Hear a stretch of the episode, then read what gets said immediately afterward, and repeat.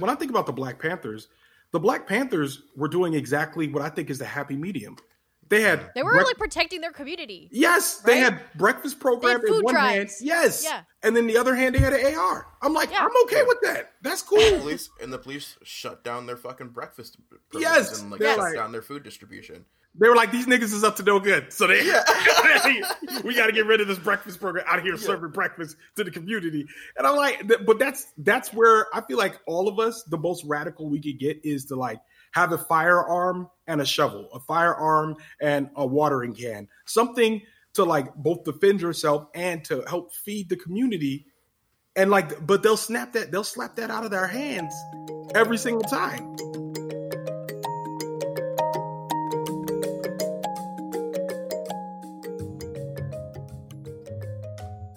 Welcome back to I'm the Villain. Today we have been literally planning this podcast episode for months. To give some context, we've been planning this since basically I watched Black Panther after Chadwick Boseman died, which was what, in like August? Yeah. But not for the first time, right? You'd seen it before that. No, I'd seen it before. Yeah. But rewatched it, you know, in honor of Chadwick Boseman, because like it oh my God. Like everyone, like all the tributes. Did you guys see the tribute where, or like the video that was going around where he was talking about those two kids who had some kind of terminal illness and he wanted to, and their one wish was to see him, you know, as Black Panther. So he was like, I have to fucking make this movie before these kids die. Yeah. I was just wrecked. Tears for years. Oh my God. Tears for years.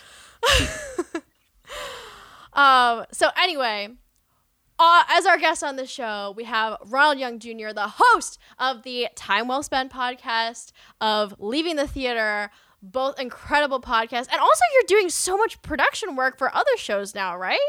Yeah, and you've been on fire. Yeah, you can call me a frequent NPR contributor now. So yes! That was so good. I was like, yeah, frequent NPR contributor. Yeah. Dude, how did you make that happen? Through Leaving the Theater, man. Like I applied for the job to be the host of one of the NPR shows, and I got close but didn't make it, but close enough that they were like, we should bring you in as a guest panelist. And I was like, yeah, that's right, you should. Dude, that's right. How you do it. Yeah. And if you got the other jobs, I'd like to apply for those too. Yeah. If you have any other jobs, I would love the opportunity to apply. Thank you so much for this opportunity. I really appreciate it. I brought you a fruit basket.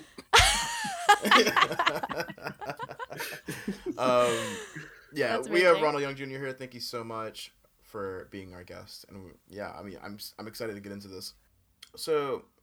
Isabel, do you want to talk about your radicalization and like what made you want to record this show? Okay, yeah. Here's my. I feel like all of our episodes recently have been like, okay, here's my rant. Like, so okay, I'm just gonna go anyway. So I was watching Black Panther right after Chadwick Boseman died, and you know I was. So I love Black Panther. As some context, this is like partially why the show is called I'm the Villain, is because of, you know, Killmonger being such a nuanced villain and like feeling like, you know, there's not like real portrayal of people who like are questioning the status quo as being like nuanced characters like in our general, you know, society and in our storytelling. Anyway, that's sidebar. By the end of the movie, I was like, this was so like, it almost feels like propaganda to me, right? The fact that for those of you who are like, you know, aren't familiar with Black Panther, I'm not even gonna, you know, you should go watch it, but like, basically the hero T'Challa is kind of like, you know.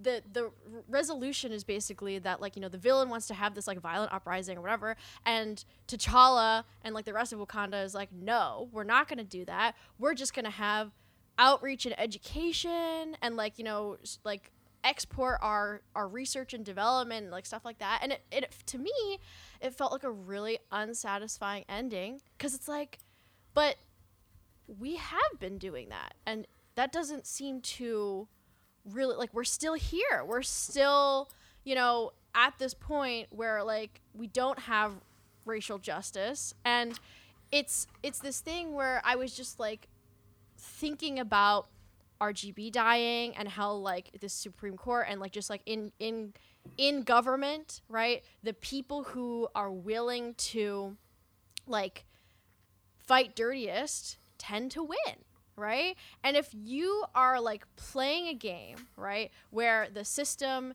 is like encouraging and incentivizing that kind of behavior, like how will you ever assume any kind of power, right? Because, you know, basically I've been thinking a lot about like, do you think that power is zero sum, right?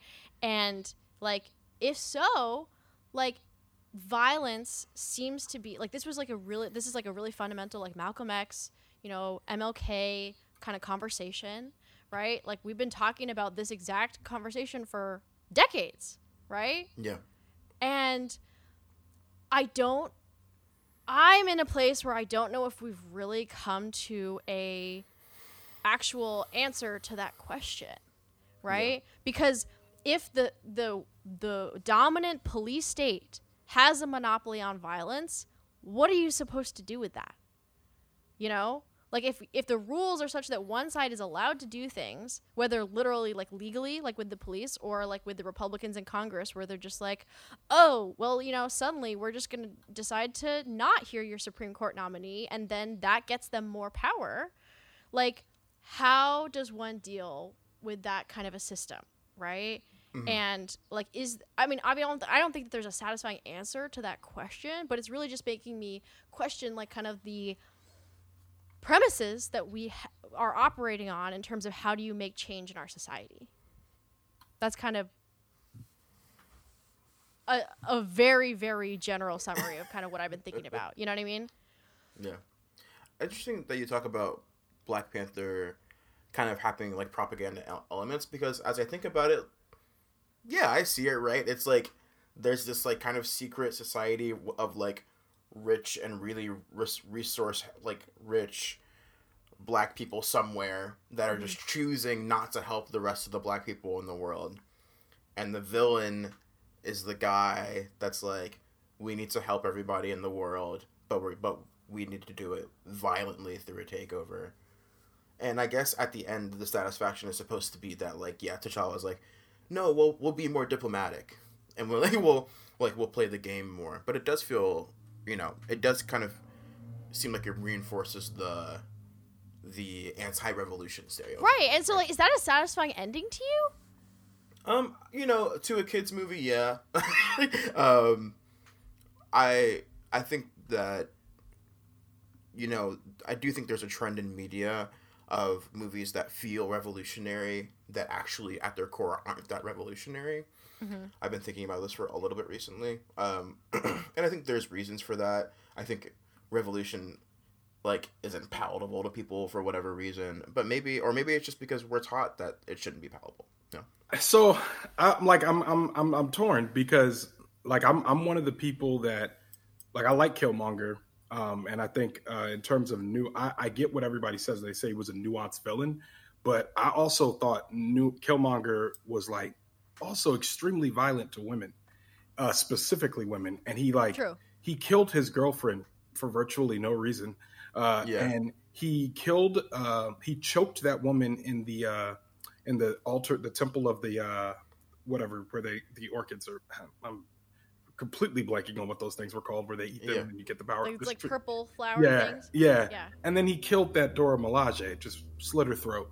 Mm-hmm. And so he was a guy that wasn't just, he was enacting the same violence that the state enacts on black folks. And he said that himself. He was like, I've killed my brothers and sisters on this own continent just so I could get to you. Yeah. So then my question is, and so I think in this case, and this is the few ways that I'll do this, is I think that masculinity is the problem.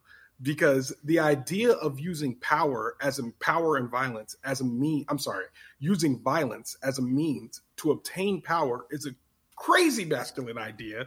And it's something, and I feel like what Killmonger is more representative of, which I think a lot of people, especially Black men, are afraid to represent, is the idea that we are going to replace white supremacy with Black supremacy. And I don't mean that in the way that Terry Crews way. Yeah, no, not at all. I mean, the idiots who actually believe that. Like, there's a lot of, one percenters, the Black Israelites, everybody is like to this place where like, well, we don't go beat it. We got to go get it ourselves. And I'm like, yes. But then what y'all plan to set up is a Black patriarchy, which is still not helpful or constructive for everyone. That's not equitable for everyone. So my thoughts are always I'm always anti-violent tactics. I'm like, I'm about self-defense.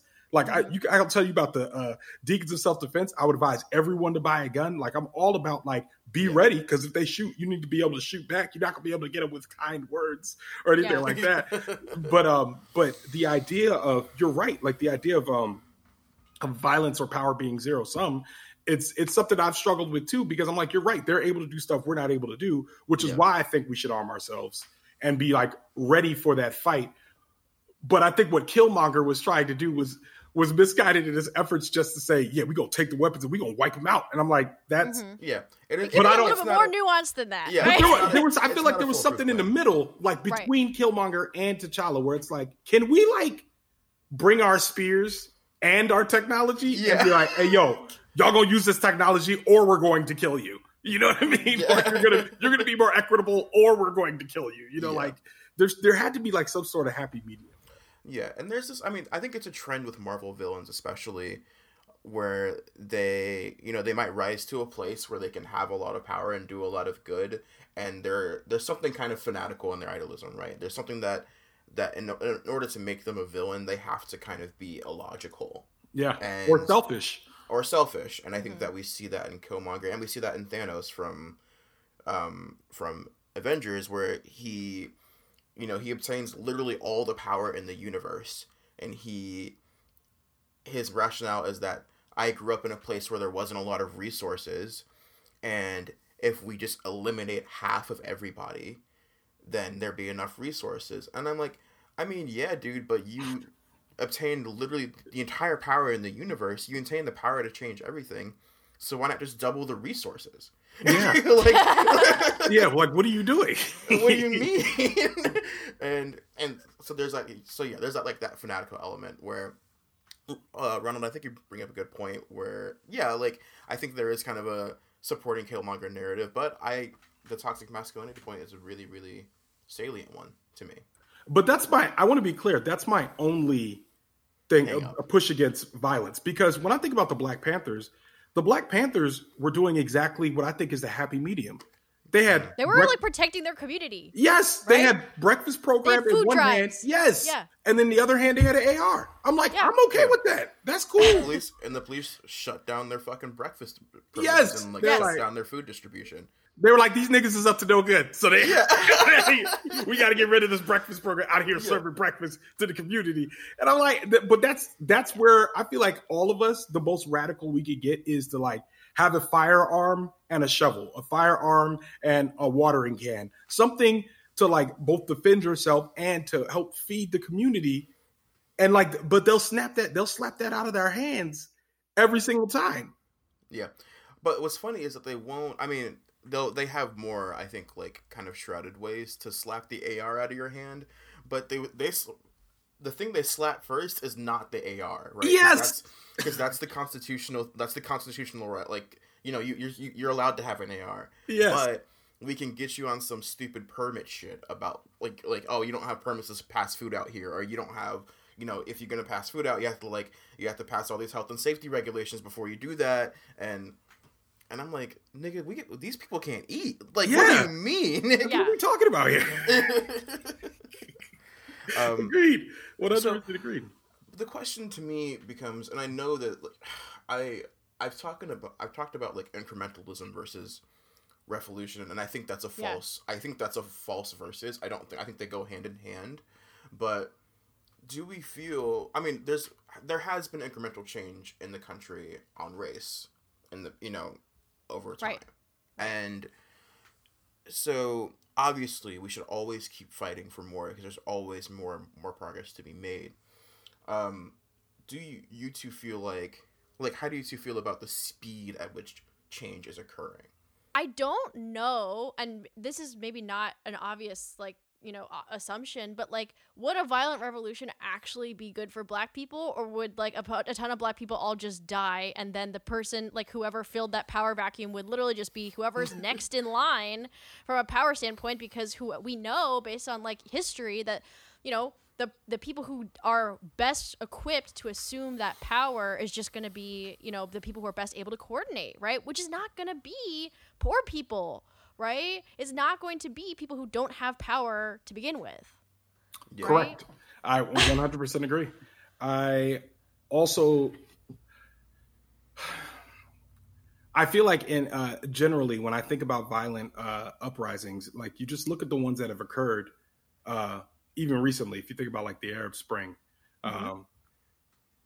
We don't really, you don't really see the results that you would expect. Like everyone's like, well, we feel better because we were in the streets. I'm like, yeah, man. But like the violence and you guys were hurt. You were gassed. You were out there for days. Some people are starving. Like look at what's happening in South America in some places, like Venezuela and Brazil. Like people are out there in the street beating their drums, like actually trying to stop super right wing authoritarian governments from taking over, and you're just not getting the results that you want, you know? And I feel like I love incrementalism when it works, because it's right. Like you take your little change you can, you move on, you take the little change you can, like you move on and hopefully like before you know it, you have a lot.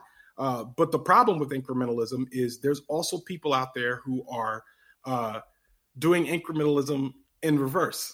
So right. It's like, if you guys see that movie Tenet, it's like you got a whole society of people out here that are just do everything that you change. They're just moving it back, which is, I would encourage y'all to read a book called White Rage, because that book does a very good job of breaking down every stride that we thought was a stride forward, including Brown versus Board of Education or criminal justice or things better now that we have a black president. All of those things, it breaks down all of the ways in which there was somebody working in the shadows, or full government, state governments, whatever, working in the shadows to push those changes in the other way.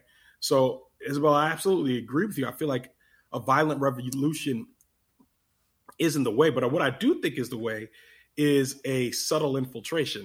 And I think we're closer to that than we think, because mm-hmm. yeah. What I always love preaching to people is that a lot of these people are going to die. A lot of these old people, Mitch McConnell's going to die. Donald Trump is going to die. Clarence Thomas is going to die. Like a lot of these people are all going to die. But isn't that what they thought like in the 60s? Like during the Vietnam War? And I think, yeah, and now they're here, right? Like we were like, well, oh, these people are going to die, and then we'll have this like great hippie, like, you know, loving, whatever, like, you know, United States. But see, right? I think we're further along than we were in the 60s at this point. I think because a lot of these guys did die, right? Like in the 60s, a lot of them were like, black people shouldn't be drinking from the same water fountain. Yeah, but that didn't really change anything, you know? Because I'm like, I'm with you, and I'm sorry to interrupt, but I'm like the 50s and the 60s, when you think about the stuff that actually changed, like, okay, no more Jim Crow. But then, like you look at all the educational policies they actually put in to keep black people down, like that they just put in there, voted it in there. It's just like, oh, so segregation still exists. If you listen to Nice White Parents, like even the idea of what segregation is. I'm sorry, Nice White Parents is a podcast by the New York Times about race, education inequality in New York and what that looks like.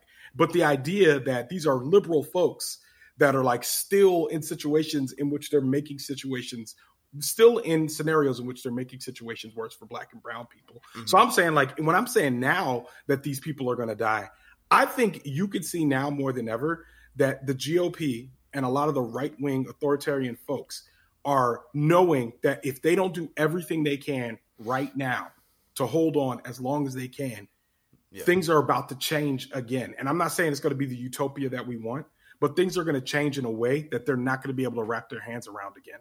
Right. I truly believe that. And I think they understand that that's not good news for them, because it means that Mitch McConnell or all these guys, like they might never have the power that they had again. That's what I think is going to happen. But I don't think it's going to be the free love democratic utopia. Definitely not going to be utopia, but I do think that, I mean, the guard has to change, right? And we are coming into a period where, you know, white people are becoming they're no longer make up the majority of, you know, like the of the country, like over 51% of the country. You know, we're talking about things like democratic socialism and racial inequality on a national scale, and we're talking about it. You know, we're talking about the KKK being a hate group and Black Lives Matter and like all these things. And I think that we are seeing the Republican Party kind of throwing it all at the wall and being like, BLM are terrorists, like just like saying whatever they can because they can kind of feel and see the direction that the country is going. But I think now more than ever we're experiencing the power that the government has to do things that the public isn't even in favor of, right? Like, if, like, Isabel, you were talking about the Supreme Court, you know, the majority of the country supports legal and safe access to abortion. The majority of the country supports some form of accessible universal health care. And the Supreme Court reversing those decisions would literally be against the will of the people. Mm-hmm. And that's where I feel like, yeah, like, my hands are tied here. There's nothing I can do about this except, you know, just be in the streets and be an activist. And when it comes time to vote again, vote the right way. But, you know, it just feels, at some points, feels very undemocratic to me. But it was made to be that. Like, it's always been that exact, like, the whole point of a lot of these systems was not to, like, give a shit about what the average person thought.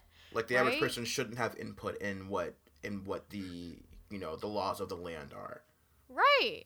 I mean, that's why we weren't, like, I mean, that's why we have the Electoral College. Like, you know, they're not, like, you know, they don't think that the average person should be able to directly vote for the president. Like, they're idiots, right? Like, the system was made with the presumption that too much democracy was a really, really bad thing.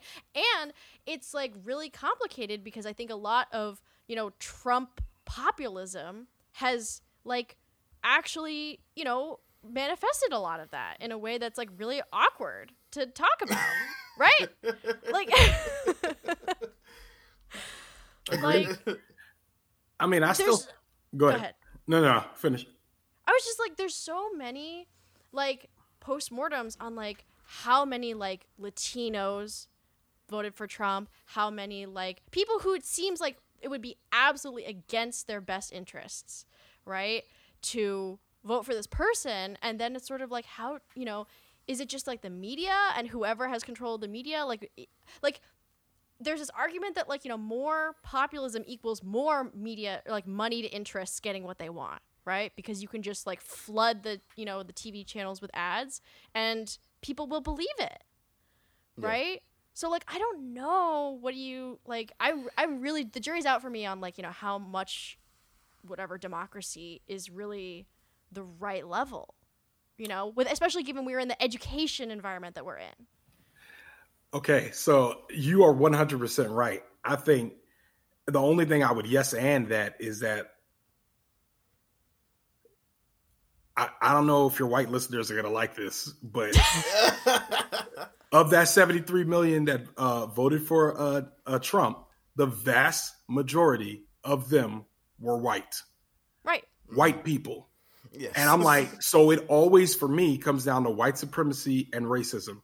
And then, of course, followed very closely by patriarchy and then capitalism. And then, you know, we can go down the whole list. But they all inform each other. Because I'm like, when you're talking about... So even when you started talking about those smaller groups, like the Latinos or the Black folks, I'm like, none of those numbers moved the needle. None of those numbers won the election, would have won the election for Trump, or were enough to even register as, like, significant. Like, oh my God, this is significant. Like, that may have won you Florida. Like, a Latino vote in the Latino vote that won him Florida was not the Latino vote that lost him Arizona.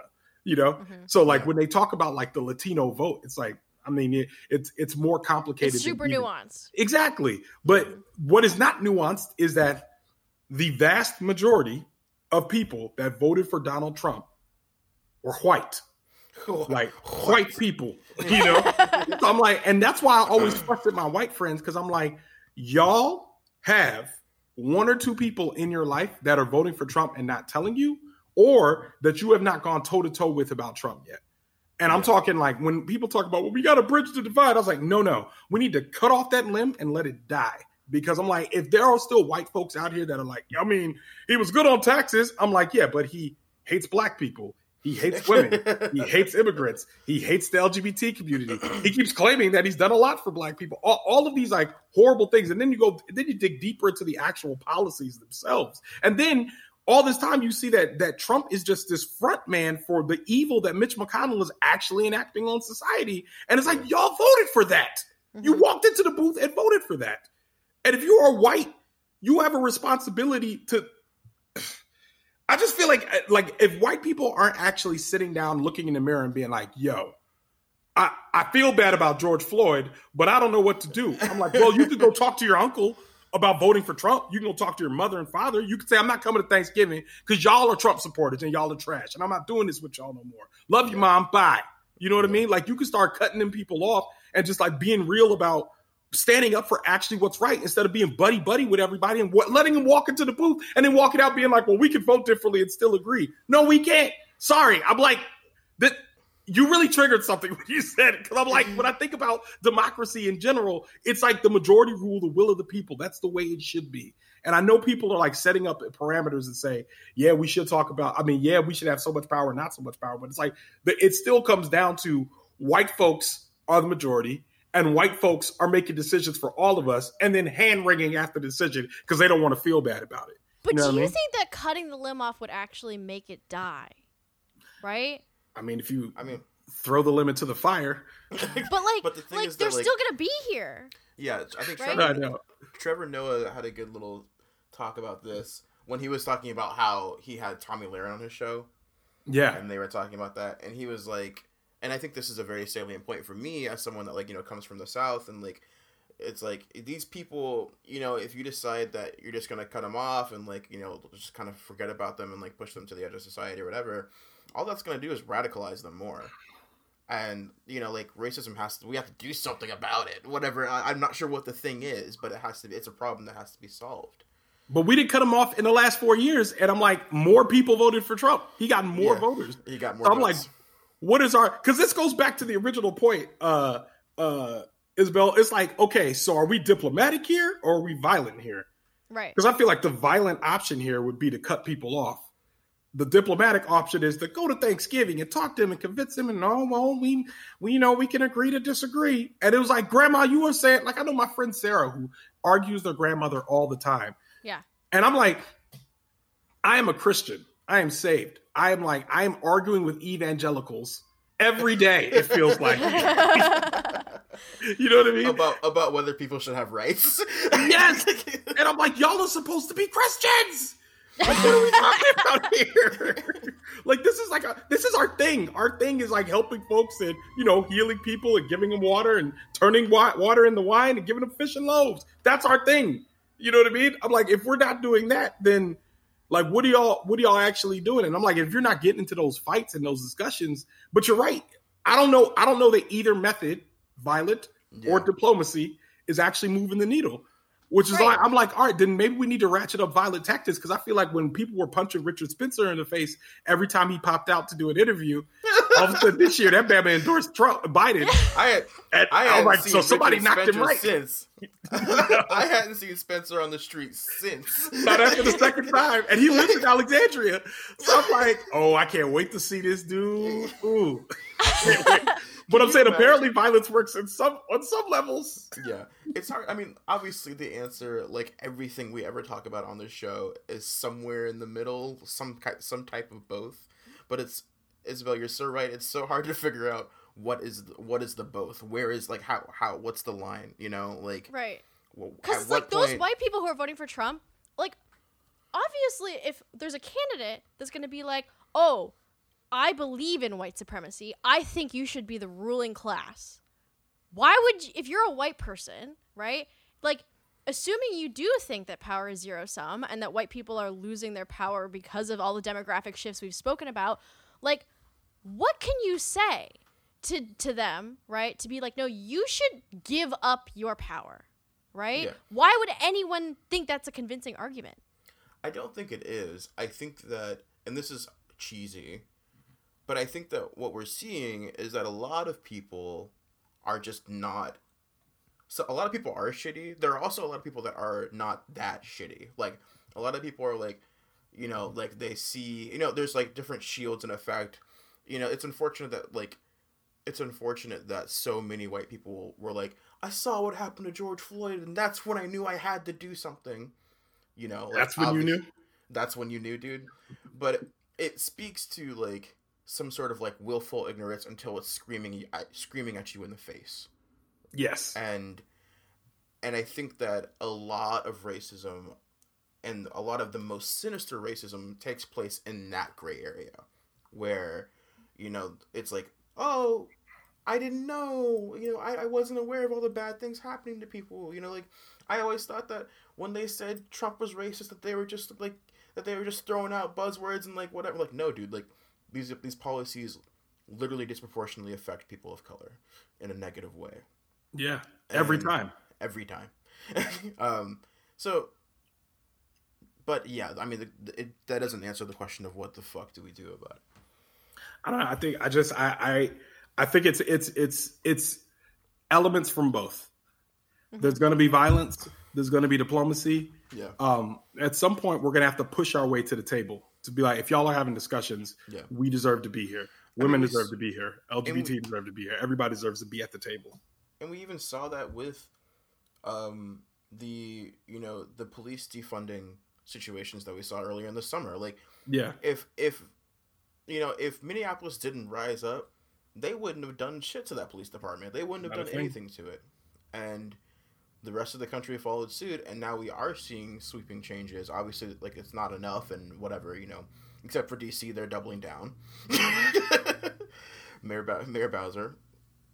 What the fuck? But, you know, she is such a Trojan horse mayor. I'm telling you, she is not... Mayor Bowser's trash. Yeah. I think she's really, really playing the long game politically. Oh, yeah. Right? What does that mean? Like, you think she's going to run for president or something? Well, I don't know about running for president, but, like, you know, I feel like all of these, like, really showy, like, you know, like the Black Lives Matter plaza being such a good Instagram opportunity, and then, like, everyone copying her. Like, I feel like everyone else outside of D.C., like, loves her. I guess, but you know what? Okay. You're not going to like this comparison. But let me tell you another person that was like that. I remember there was this incident that occurred in the early 2000s in which a mayor of a certain city, outside of his city, he looked like a hero for the way he was handling it. He was, you know, praising the first responders. He was, like, doing everything he needed to do. He was, like, doing the tours, being very poignant and very leader-like. And everyone around the country was like, man, this dude is, like, pretty cool. And everyone in that city was like, no, he's not. And everyone was like, what are you talking about? This dude is cool. Fast forward 19 years later, that dude is Rudy Giuliani. And apparently he was trashed then, and we can all see that he's trashed now. So I'm like, I feel like we got to do is people like this, like Mayor Bowser, they'll all expose themselves. And we know that she's a capitalist at heart, and like her purest form of interest is purely money. Yes. And purely like, how can I get this money? How can I get this money? Because I'm like, if you look at D.C., I'm still. Do y'all? DeAndre, you don't. Do you live in the city? I live in the city. Okay, I feel like most people I know that live in the city that are not from here, especially if you're not from the region, if you came from somewhere else, they know a completely different DC than I have known. I've watched it change. Like, I've actually watched it change from the '90s to now. But everyone who's shown up to DC in the last, I would say, 5 years, walked into a place, and I feel we're already sold a false bill of goods as to what it is. You know what I mean? And as to what, and I feel like people like Mayor Bowser helped that change. Even with the, like, this, why are we, I don't know why, how we went down this path, but I'm going to finish it, then I'll be done. It's relevant. But like, it starts with little things, like her disparaging things about DC herself, like the thing she said about Mambo Sauce, where she's like, I don't even think it's that good. I'm like, yo, you're the mayor of D.C. Fam, so now, like, all these white folks that just moved here are going to be like, I don't like Mambo Sauce either. I'm like, if you don't like it, you are the mayor of D.C. Yes. You love Mambo Sauce, and you love go-go music. Yeah, like, yes. That's what you love. Okay. Yes. And it doesn't matter if you personally don't like it. You recognize that that's your city's culture. I bought a $120 sweatshirt the other day from the Long Live Go-Go people. And I was like, I looked at it and I balked at the price a couple times, and I was like, I got to do it for the culture. You know what I mean? Like, it's like I got to do it because I'm like, I don't know where this $120 is going, but I do know when I wear this sweatshirt that says Go Go, it might spark a conversation with somebody who's never heard Go Go before. You know, but I feel like, again, we all know these things and we all seen the changes that happen. And they didn't start with Bowser. Mayor Fenty put some stuff in that I feel like even when Mayor Fenty was the one that started the bike share program.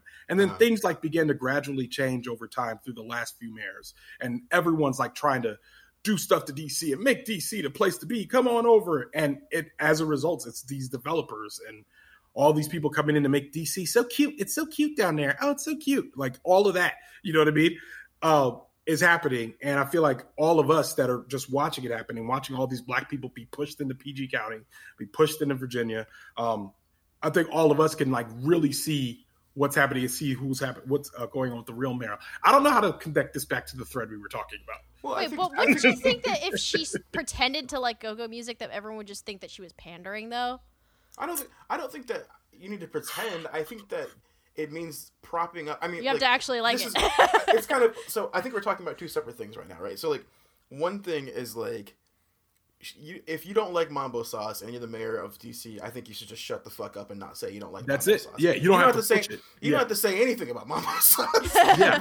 But on the other side, it means that, you know, when you, I believe that like to be a good mayor, capitalist mayors are like, I want to bring external people to this to the city. I want to bring quote unquote investment to the city.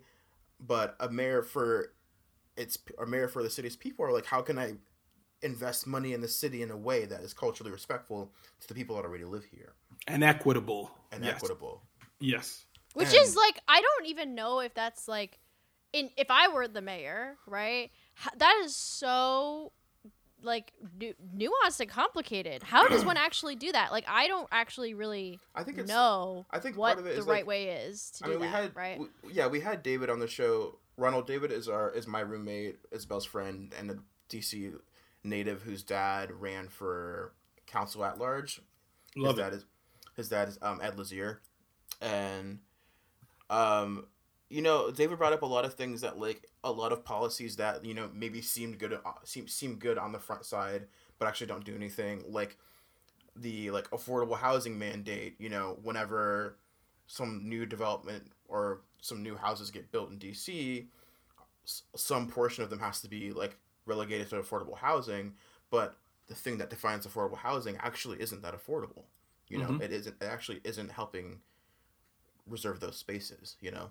Yeah. I think that's it's a pattern that we're seeing with the mayor of like doing something that symbolically looks like it might help somebody, whether it be the affordable housing mandate or like Black Lives Matter Plaza, and then it actually being toothless and or maybe even actively harming the community. Yeah, I mean, I think these are people that are out of touch with the community, that aren't talking to folks, aren't actually seeing what they want, and then making assumptions on people's behalf. Let's go back to Killmonger for a minute. Like, Killmonger was kind of doing some of those things. He was making a lot of assumptions about how people wanted their change and what they'd be willing to do. And the truth is, if you give a desperate person a laser weapon, they're probably going to use it. They're probably going to use it to get exactly what they want. And that's exploitative of you to do that to that person, because you put them in a situation where they could be harmful to themselves and to others. Mm-hmm. So I feel like leaders have to be really responsible with their words and their methods. And you see a lot of people that kind of just say words, but don't worry about methods. They don't worry about execution. They say, we need to do this, and they walk away. And another team has to come in and actually make the thing that the leader said come to fruition. And they don't know all of the nuance and things that go behind making whatever this is that needs to happen. Mm-hmm. And so when it doesn't happen the right way, or it's a policy that ends up disproportionately affecting the most marginalized communities that we have, I just don't think it should be as surprising as people think when there was no real good thought and real well-intentioned process into this. And then I will say, even in the cases where there is real good thought, sometimes the opposition is just, it's too much to overcome, because people will take the teeth out of anything they can. Even when you look at the Affordable Care Act, that was something that was meant to do a lot of good. And over time, people have just been pecking at it and pulling out all the things about it that are really helpful to everyone. Like even the idea, like people don't even know why there's an individual mandate. And the whole idea is that they need the individual mandate to help pay for it, to help pay for all of it. And the whole idea behind this, when people say it's socialized healthcare, I'm like, I mean, we're helping each other. That's the point. We're all supposed to be going into this thing and helping everybody. And you might not need it, but, you know, Bill might need it. And then my thing is, it's like, okay, you can either do the individual mandate, or when Bill is dying of cancer, you could donate to his GoFundMe, you know? So, but there's a lot of things that are like well-intentioned that leadership is like thinking about or saying, but they don't think about the execution and the methods. And I think that's a big problem. Like, and it's obviously a problem. I think it goes down to a lot of these structural things where the people who are doing, like, you know, for example, I think of like AOC's campaign versus Joe Crowley, right? Mm-hmm. Like Joe Crowley was able to just like sit there in the House, right, and just kind of like, you know, wing it, and like he didn't even show up to the debates with her, and like he was able to maintain power that way. And I think a lot of other people in power are by like they don't have to be really rigorous in their methods, and they were able to maintain power without talking to their communities and without being accountable to them. And it seemed like for a long time that was working, right? Mm-hmm. And like suddenly you see, you know, grassroots organizations coming in and unseating those people, which is awesome. But like that was a phenomenal amount of effort to try to like, you know, get the system to work the way it actually should be working. Right? Yeah. Like how do you get more of those types of efforts going on? And this is where it comes down to power being zero sum, because like those seats, like only one person can like, you know, have that House or that Senate seat. Right? And like, you know, have the time or the money or the effort, right? Like those are those things. I'm really trying to think about like what are the most effective ways that we can really move the needle on these things. And like I see very like limited examples, right? Like mutual aid, I think, has been, you know, working to do that, but like mutual aid is really what the government should be doing, right? Which is, we're just like doing this as a proxy measure for like stuff that the government should really do for people. Yeah. Right? Yeah, man. I got nothing, Isabel. How the fuck do we do that? Like, I got nothing. I don't think, like, okay, and I know this podcast is not about, like, coming up with solution. Mm-hmm. But, like, I mean, the only thing that I'll just keep saying is, like, I think it has to be a healthy mix of more than one method. And mm-hmm. I think everyone has to be invested. Right. And it's like, it's like, how do you like lessen the trend towards apathy, right? Because like, it's so easy to be apathetic. Yeah, I think, I don't know. I mean, I have no stats to back up what I'm about to say. Sure. Oh, but boy. Get ready to fact check. Get ready to fact check. Like we're a debate or something. Yeah. It feels like, you know, the climate is that people are not becoming more apathetic. I feel like people are becoming more activated mm-hmm. in the political / equity, you know, spaces. Mm-hmm. And, you know, to me, that's a good thing. And that is why we are seeing like somewhat steady progress, obviously, like being, you know, Ronald brought up a good point of like things are happening counter to that every single time. Mm-hmm. But it feels like people are getting activated, mm-hmm. you know? Yeah. Which I guess is definitely, like, hard given that we're in a pandemic. Like, it is pretty impressive that we've been able to, like, utilize the channels that we have now to, like, democratize all these different narratives. Yeah. Right? And like, hot take, without a damn near, like, fascist, super racist, awful president, would people be as activated as they are now? I think they would. You think they would? Okay. I think that let's not forget Black Lives Matter started under Obama. That's true. You know? So I'm like, Black folks were getting shot by police way before Trump. Yeah, well before. So I think I think you are right. I think I would thank for this year, the type of activism that we've had, I think the pandemic over the government, because people sat in their houses and watched a snuff film when they watched mm-hmm. George Floyd, and they watched Amy Cooper call the cops on that guy in New York, on that bird watcher in New York. Yeah. So it's like when I think of this moment, I think the pandemic created a lot of these opportunities. And I think because I think there were people that were already, because look at the Women's March, the first one. There were people that were already fired up and ready to go, like as soon as Donald Trump got in there. But this dam has been ready to burst for a long time. Yeah. And I think it would have been, that dam was ready to burst. And I think it would have been different if Hillary Clinton had been president. But I think the dam would have still been leaking, at least. You know what I mean? It would have still been like, yo, we not taking this. Because it's like, if we then get a woman president, we're still having like police shoot unarmed black folks and all this other thing, all these other things. I think you would have saw a bigger backlash from us, from black folks, from marginalized people in the streets doing our thing. But I think without the authoritarian regime, you don't get the participation of white people who are now being like, wait, us too?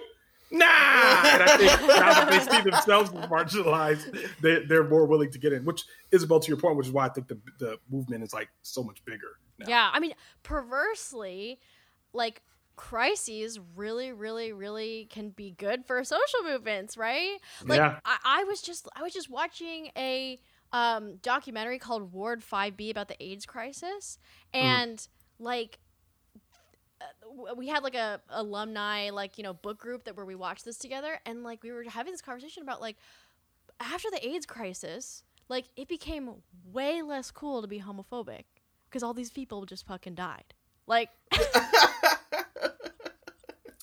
That's a good point. That's a dark point, but it's a good point. Like, and apparently the same was true after World War II with anti-Semitism, right? Prior to World War II, anti-Semitism was a relatively commonplace thing in the United States, like, and like, now it is just not. You're like, dude, you can't hate those. Like, they all just got murdered over there in fucking in Germany. It's also really hard to justify that type of hatred over people when they're like being slaughtered, you know. Which is why, I mean, because if you go back to the AIDS crisis, it's like there's a, if you're Christian, you're like, oh, they don't deserve to be alive, and I don't like that, and they're sweet. And you're like, this is like God tells you, know, this is what they deserve, right? And you think that's a part of it, but then there's some Christians who are like, when you see someone die of AIDS, it's like hard to look away from that and be like, and then, because if you look at a person who dies of AIDS and you watch them be gay until the very bitter end and then die gay, I don't care what anyone says, that's going to change your mind a little bit. Yeah. You're going to be like, well, why did they just stop being gay? Be like, yeah, why didn't they? Why didn't they? Let's just dwell on that for a minute. Man, this is not relevant at all. I just watched a video essay by this YouTuber named Lindsay Ellis. And she the essential point was why Rent sucks.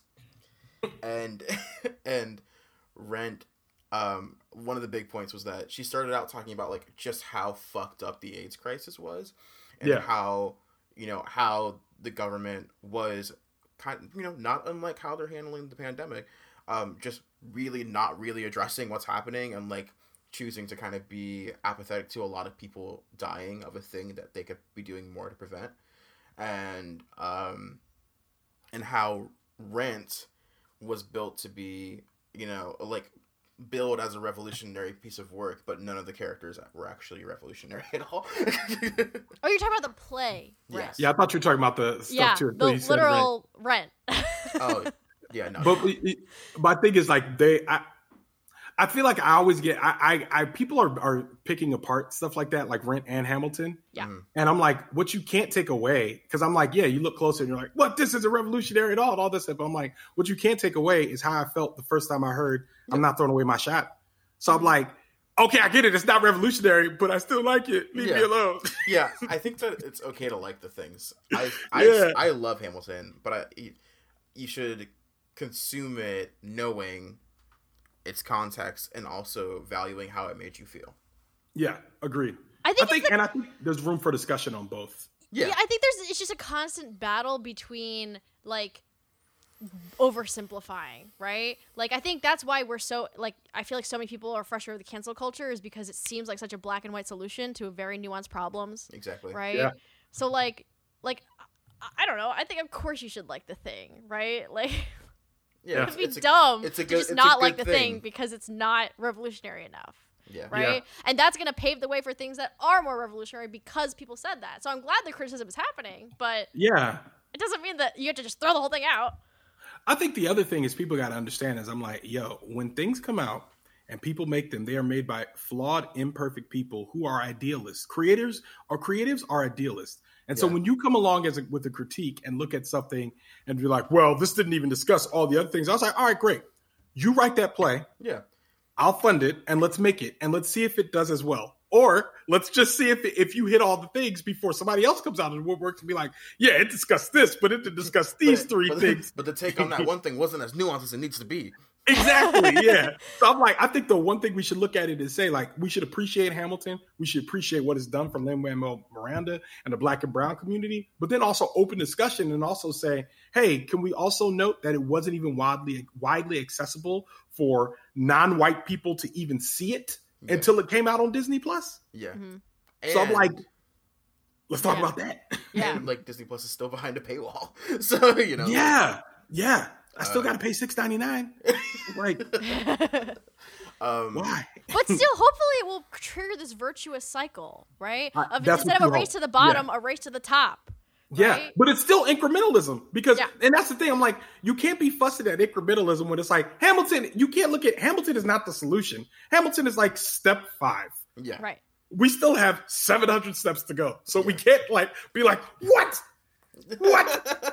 Hamilton. You know what I mean? Yeah. When it's like, wait, man, there's gonna be like 6 more plays, and they're all gonna be good, and they're all gonna be revolutionary in their own way. Each step. And then even when you get to step 12, you're still going to be like, what is it going to be by then? Like Ben Franklin? Like, what Franklin? What? Franklin? Franklin? Franklin? Or like years in the future, it'll be like Michelle Obama. It'll be like, you really think she did enough, Michelle Obama? What exactly did Michelle? And people love Michelle Obama. They love her as much as they love Beyonce. Yeah. And in the future, I guarantee you, there'll be somebody that's like, well, I don't know. I don't think we should revere Michelle Obama. Yeah. I think that we're at the point where like people probably love Michelle more than Barack because one of them is a war criminal and one of them isn't. It's also true. You know, and like, it's also true. And, you know, I think that people like, we're starting to have a little more of a nuanced conversation about Barack Obama nowadays, I feel. Right. Well, you know what, though? Like, I always get tight about Barack Obama conversations. I feel like, because while I agree with you, I'm like, I keep that same energy for Bill Clinton. Absolutely. For Jimmy Carter. Absolutely. For George W. Bush. Because Bama's always want to pull Barack out of the lineup, be like, well, what has Barack Obama done for black people? I was like, what did any of the other 43 presidents do for black people? Like, what did any of them do? I'm like, so you're telling me a black man became president and did as well as of the 43 other white men before him? Yeah. Congratulations. Great job. Which I feel like, but what I was going to say was critiques on Obama to me are just critiques on the presidency, which I think we should take as such and say, these are critiques on the presidency. And we can't just look at Obama and just be like, what did he do wrong? Because I'm like, there's not one president, there's not one president since the 50s that is not a war criminal? Mm-hmm. Oh, man. I literally can't think of maybe the 50s. Maybe. I don't know, man. Because I'm like, who turned on those hoses on black people? That's a good point. Do we feel like we're good? We feel like we covered things? It's just a deeply unsatisfying thing, you know? Yeah. Like, it is so...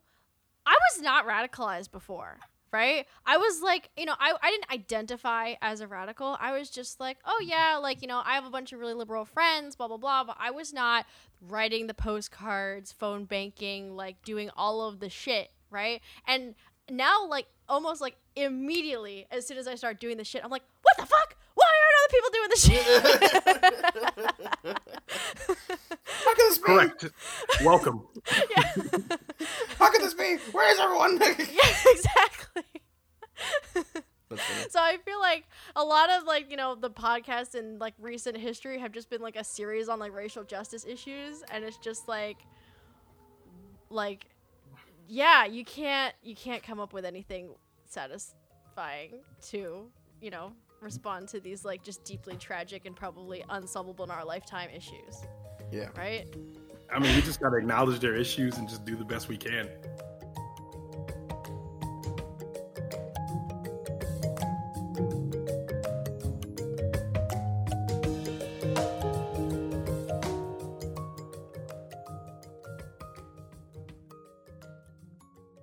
Okay, so I have, for us to wind down, I have a hot take. And it's, oh no! And it's about Black Panther. Okay. And I'm just gonna say it, and I want you all to react to it. Okay. Okay. So I think that, you know, maybe it was the writing on the character, maybe it was the actor, but I don't think Michael B. Jordan did a good job as Killmonger. Why? I feel like every Killmonger line was delivered like this. I've had to do this and this and this and this. I've had to do this, so I had to do this. Mm-hmm. And like, I feel like he gave me one dimension. And it didn't. Yeah. If for me, the acting felt a little bad. I love the movie, but yeah. I agree with you that he was definitely, it felt more one-dimensional. It was not, his performance was not nuanced, but there were two moments in that film where I thought he did a great job, and I think they should have brought more of that out. And there was the one instance in which he was, when he goes to the astral plane and talks to his father. I agree. And the second instant is when he's down on the train, fighting with T'Challa, the final fight scene, and he delivered this one line almost perfectly. And he goes, "You would rather see the whole world burn," and he almost you could almost see him like drop all of the anger and just see the despair of a kid who just walked in on his dead father. And he goes, "That's because the world took everything from me." And there was no frown in his face. It was just vulnerability right there. And I was like, ooh, you nailed that. I agree. Nailed it. I agree heavily on those 2 points. I really appreciated when we got something different. Yeah. And yeah, cool. Yeah. Before we get out of here, do you want to do a round of plugs? Sure. Ronald Young Jr. You can go to ohitsbigron.com to see some of the stuff that I'm working on. You could follow me at ohitsbigron on Instagram and Twitter. That's at ohitsbigron. I produce 2 podcasts, Leaving the Theater and Time Well Spent. You can follow both of those. Subscribe wherever you get your podcasts. And yeah, stay tuned. Working on some pretty cool things that are coming up that are even outside of It's Big Ron Studios, and I'm excited for all of you guys to hear and see them. And as always, you can find us at I'm the Villain Pod. That's our Twitter, our Instagram, and our Gmail account. Otherwise, bye.